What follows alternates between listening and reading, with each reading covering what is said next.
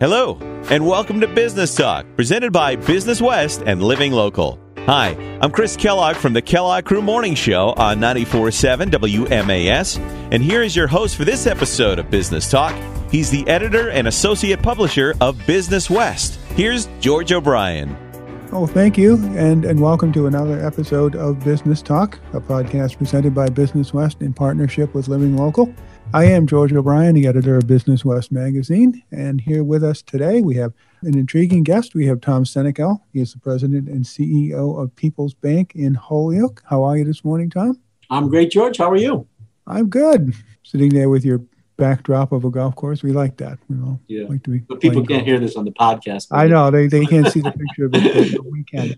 So anyway, Tom, you and I talk a, a lot on a fairly regular basis. Seems over the last couple of years, we've we've gotten in the habit of talking at this time of year about um, what is coming up uh, with the economy and life in general in the year ahead. Uh, we call that economic outlook. we maybe we're a little ahead of schedule for doing that this year, and I want to get to a look ahead in a few minutes. But first, I want to talk about what's going on right now. As a bank president, you've got a pretty unique view of what's happening with the economy and what's going on out there. Very intriguing perspective.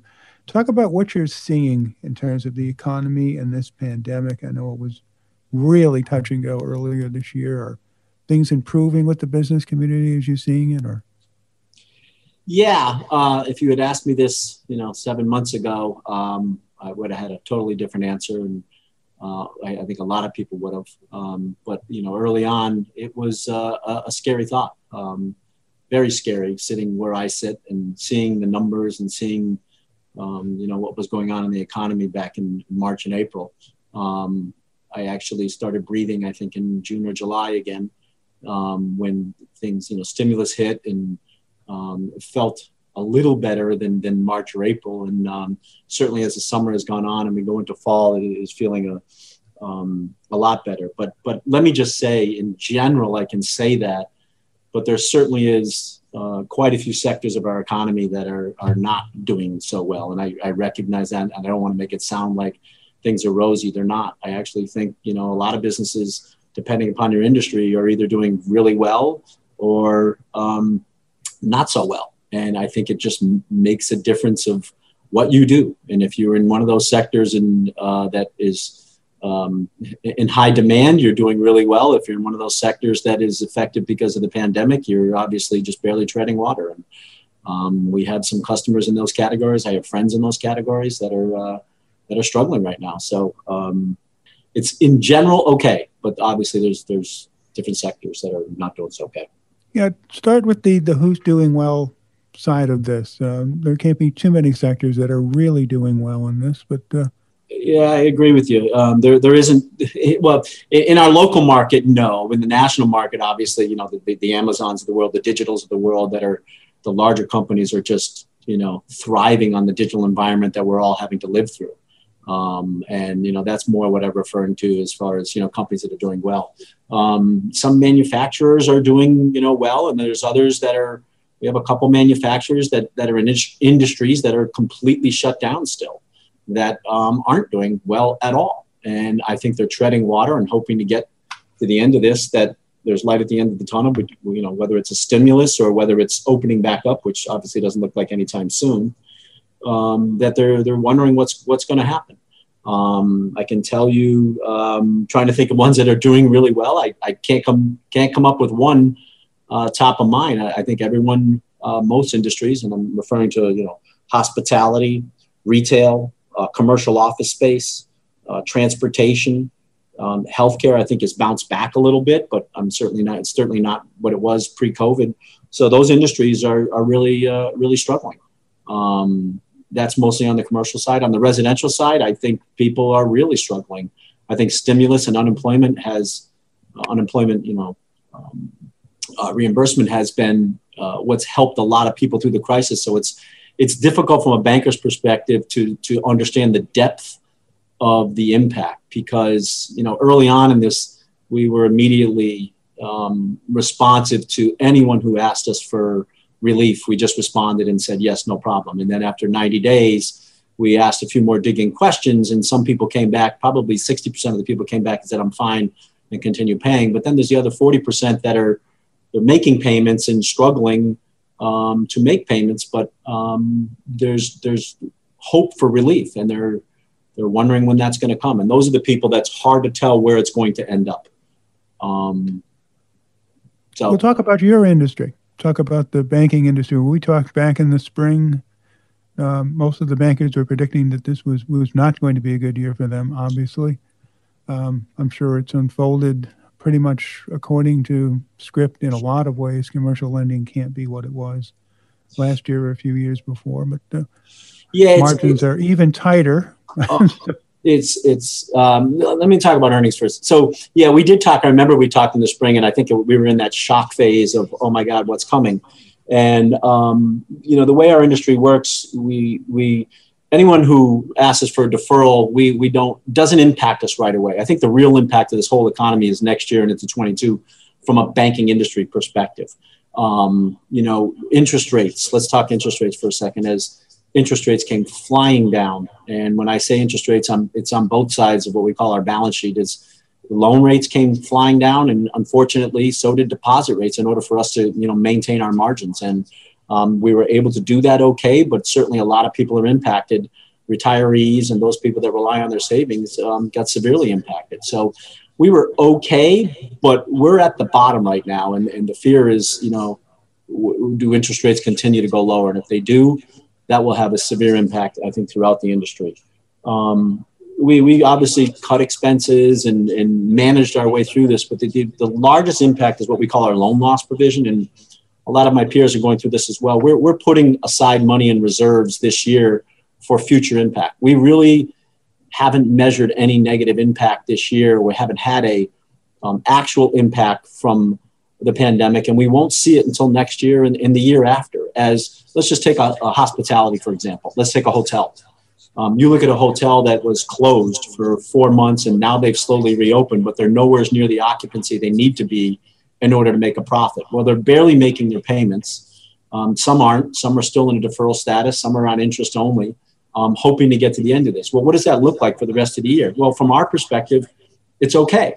Um, but I feel for those those hospitality owners that are struggling to get to you know 60 to 70 percent occupancy that they can start to, to make a profit. And at what point do they start saying we, we, we just can't make it. And that's where the our industry will start to get impacted in a large way. Um, you're going to see hospitality, and we don't do a lot of restaurant loans, but um, the restaurant industry is going to be severely impacted. And I, I, think they're in the same boat. Their occupancy going into the winter is really going to be impacted. Um, you know, no one can eat inside, and that's going to have a, a, huge impact. And whether or not they stay afloat is is uh, contingent upon, I think, a stimulus. To be honest with you. Tom, you must go to a lot of uh, bankers associations meetings, probably all of them by Zoom now. Uh, what is these associations saying about the rest of this year and next? Just in terms of what we can expect, not only within the banking industry, but with the economy in general. There's just a lot of speculation and a lot of talk right now about what's going to happen with the economy.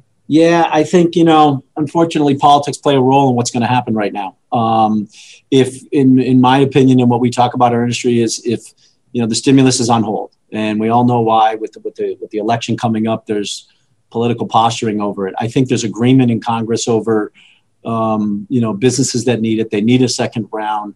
Um, individuals need it. They need a I say second round, third round um, they, they need that they need that assistance right now. Um, I think the disagreement in Congress is the the states' uh, challenges and, and, the states' budgets and how they're impacted by by the virus. And I think there's political uh, disagreement on whether or not the states should get quote unquote bailed out. And I think that's what's holding everything up.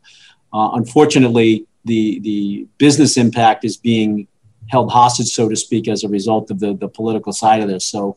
Um, you know, after the election, I think it'll get a little clearer, uh, regardless of who wins the election, because I think um, both political parties will understand who has the leverage and the power, and, and it'll go in one direction or the other. I, I, I think that it's coming. I, I think mid-November uh, we should hear and feel something from from Congress that will, you know, give another round of, of stimulus, and I, I think that's going to be severely needed in order to um, to right the ship, so to speak, in a lot of the industries I previously mentioned. So um, it's kind of a wait and see uh, and hold on. Um, but you know, from an interest rate perspective, our expectations are that interest rates don't move hardly at all for at least the next 12 months. Um, and um, you know, we we're, we're okay if they hold still. I think from both a borrower's perspective and as well as from our banking industry perspective, I think we're okay if we hold at these levels. Certainly, if um, they go in either direction quickly, I think that will be an enormous challenge for a lot of us. But um, the whole pandemic has has has had such a huge impact on what happens. So to try to predict is going to be totally contingent on, you know, the the the impact that the, that the virus has on, on businesses opening.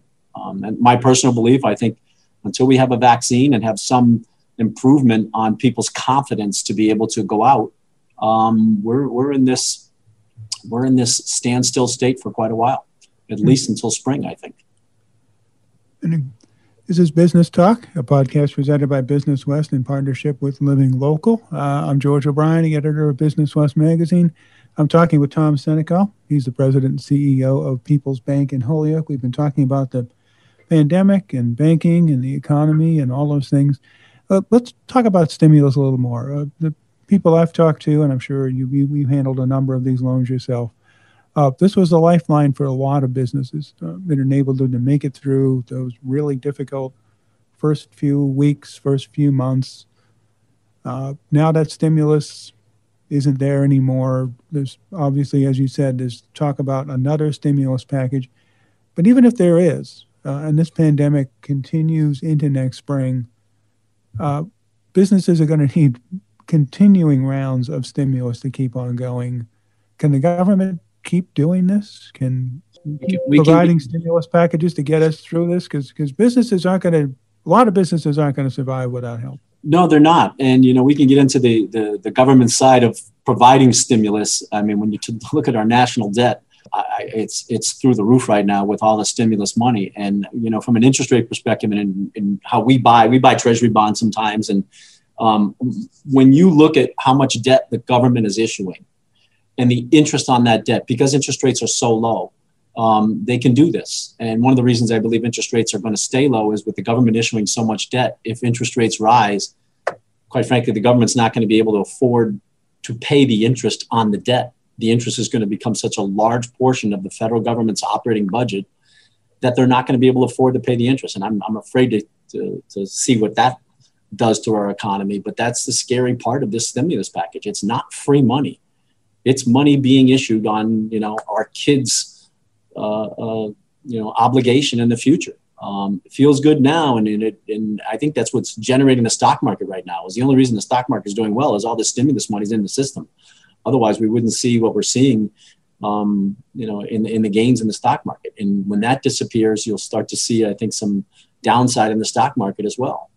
Um, so no i don't think the government can continue with the stimulus side um, which is why I think you see the, the disagreement in our political circles over whether or not we need to open business or continue to keep you know clamp down. It's it's a it's a conundrum and it's a challenge, and I don't envy envy anyone in the position of having to make decisions of controlling the virus versus opening up business, and um, it's it's a tough it's a tough one. Um, so we will see, we will see, but I, I do think we need to have a controlled opening and some way to keep the economy going. And I don't, I keep saying I don't want to get political, but I do wonder sometimes if the cure is worse than the problem. Um, um, there are a lot of people saying that right now, uh, mm-hmm. even as we see some of the measures being stepped up again, going back a phase or back a step. Um, here we go again. Uh, mm-hmm. It could be, you know, late March, early April, all over again. And, and as you mentioned, there are a lot of businesses that are they're hanging in there, but they can't hang in there for much longer. Yeah, I don't. Th- I don't think they have a choice right now. I keep the. You know, some of them are breaking even. Let's say they're breaking even. They're going to break even for how long? Um, a lot of them are spending their savings just to stay afloat. Um, and and you know, only they know how long. I can tell you, there's a manufacturer we have as a customer has been in business for 75 years and is completely shut down, and is is toying with the idea of totally shutting down. They employ over 100 people. Uh, they haven't been back to work since um, since COVID hit, but they don't see light at the end of the tunnel until at least spring. And they're toying with the idea of totally shutting down, and they're not sure what they're going to do. But you know, they feel obligated to their 100 employees. They feel obligated to themselves as that's their livelihood. And I'm sure it's such a tough decision. Do you start spending your savings hoping you're going to get to the end of this and be able to turn it around? Um, and I, I wish I had answers for them, but it's a it's a tough decision. Hmm. So as far as that first round of stimulus, uh, we're now in the um, period of, of PPP and, and, the forgiveness stage. Uh, your bank busy with helping these businesses with that process and all that paperwork? We want to talk PPP? I just um, we are um, we we you know when this thing started, um, we had just to give you a perspective on this, we had almost a thousand customers that between phone calls of saying I can't afford to pay my my mortgage or my commercial loan, in addition to those that reach out and wanted a PPP loan, we had about a thousand customers. After the first three months of those thousand, about 500 of them were applying for PPP. We're now in the stage of, you know, trying to manage through the forgiveness process. And again, our government is sitting on a proposal from the, our banking industry that says, please just allow, if you have a loan of 150,000 or less, just forgive it. That would not only uh, for PeoplesBank, but I hear this throughout the industry, about 75% of the loans made under PPP were under 150,000. The amount of resources, paperwork, time and money that is being spent on applying for forgiveness under the current rules is enormous burden on small business at a time that they don't have it. They have to pay accountants, they pay advisors. It is extremely time consuming at a time they're trying to balance running their business with applying for this. Congress is stuck in the water on that. Um, and they haven't they haven't really given uh, any indication of whether or not they're going to come out and allow the 150,000 or less total forgiveness. Um, in my opinion, they should. I think 99% of the people are going to qualify for forgiveness. It only would expedite the process for everyone the borrower, the bank, and the SBA. And the SBA is totally unprepared for the volume that they got in this whole process. So we're just waiting to see. Uh, we've, we've encouraged people who have 150 or less to just kind of sit and wait because the process will be much easier if it passes. Some just want to get out from underneath the burden of it hanging there. So we have had, we've probably had, I'm looking at my numbers here, um, 25 out of 500 that have applied for forgiveness which is a very small percentage of those that are out there. Um, so I think people are heeding our warning and uh, waiting to see what Congress does. But um, then I hear at the same time they're talking about a round three of. So we're going to be in this PPP uh, business model for a while if round three comes up, not only from a forgiveness perspective, but a round three of you know issuing uh, more loans. So it's it's a new world. It's just a new world and a new line of business, so to speak, too. A new line of business um, Unfortunately, we're forced into that line of business. Not one we chose, but we're, we're, we're forced into it. And um, certainly want to help our customers. And I, they're, they're struggling. There's a lot of companies that are calling with questions. And unfortunately, it's a challenge because we don't have all the answers because the SBA hasn't come out with all the answers yet. And, um, you know, it's just the nature of what it is. It doesn't feel great, but it's the nature of what it is. A whole lot of waiting and seeing going on. Yeah. You mentioned earlier that when the election is over, we should have maybe a better idea of where all this is heading? Do you, you want to talk a little bit more about that? Uh, election well, isn't going to clear up everything, I'm sure. And there's well, so it, many question marks about next year. A lot of people are saying 2021 is going to be worse than 2020. 2021 worse in what sense? From a from a political perspective or from an from economic? An economic perspective, yeah. from a recession perspective. Um, yeah, I mean, as I talk about our customers who are struggling, and it, it could get worse. I think if a lot of those companies or businesses don't reopen and unemployment continues to climb. I mean, it's shrinking a little bit, but I think that's more a, function of the, the summertime reopening of some of the businesses. But as we go into fall uh, and winter, I, I, agree with that assessment that it's going to, you know, it, it could get a lot worse. You asked me about whether or not, you know, after the election, I think what's happening right now is, as I mentioned earlier, that one bill, everything's lapped into one bill and it's not going to move forward unless our political parties get what they want. I think, and I'll, you know, if Trump wins, I think you're going to see the states not get the the bailout that I think um, you know the Democrats want. If the Democrats win, I think you're going to see a movement towards a larger stimulus bill that is going to be far-reaching, not only for individuals, businesses, but also states and cities and towns that will include, you know, a lot more stimulus. That's great for the economy today, which which you know some people believe it is great for next year. It is, but longer term, the larger the debt we keep issuing